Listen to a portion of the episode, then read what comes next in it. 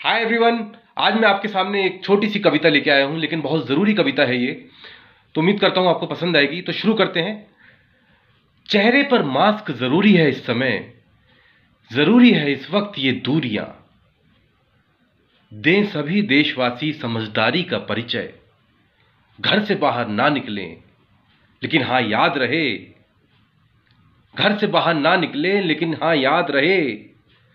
Phone पर ही बात करके कायम रखें नज़दीकियाँ। फ़ोन पर ही बात करके कायम रखें नज़दीकियाँ। तो उम्मीद है छोटी सी कविता आपको पसंद आई होगी। और इस समय दूरियाँ बना के रखना ज़रूरी है, घर से बाहर ना निकलें आप लोग। लेकिन हाँ अपने दोस्तों से, अपने परिवार वालों से फ़ोन पर ज़रूर कनेक्टेड रहें। Thank you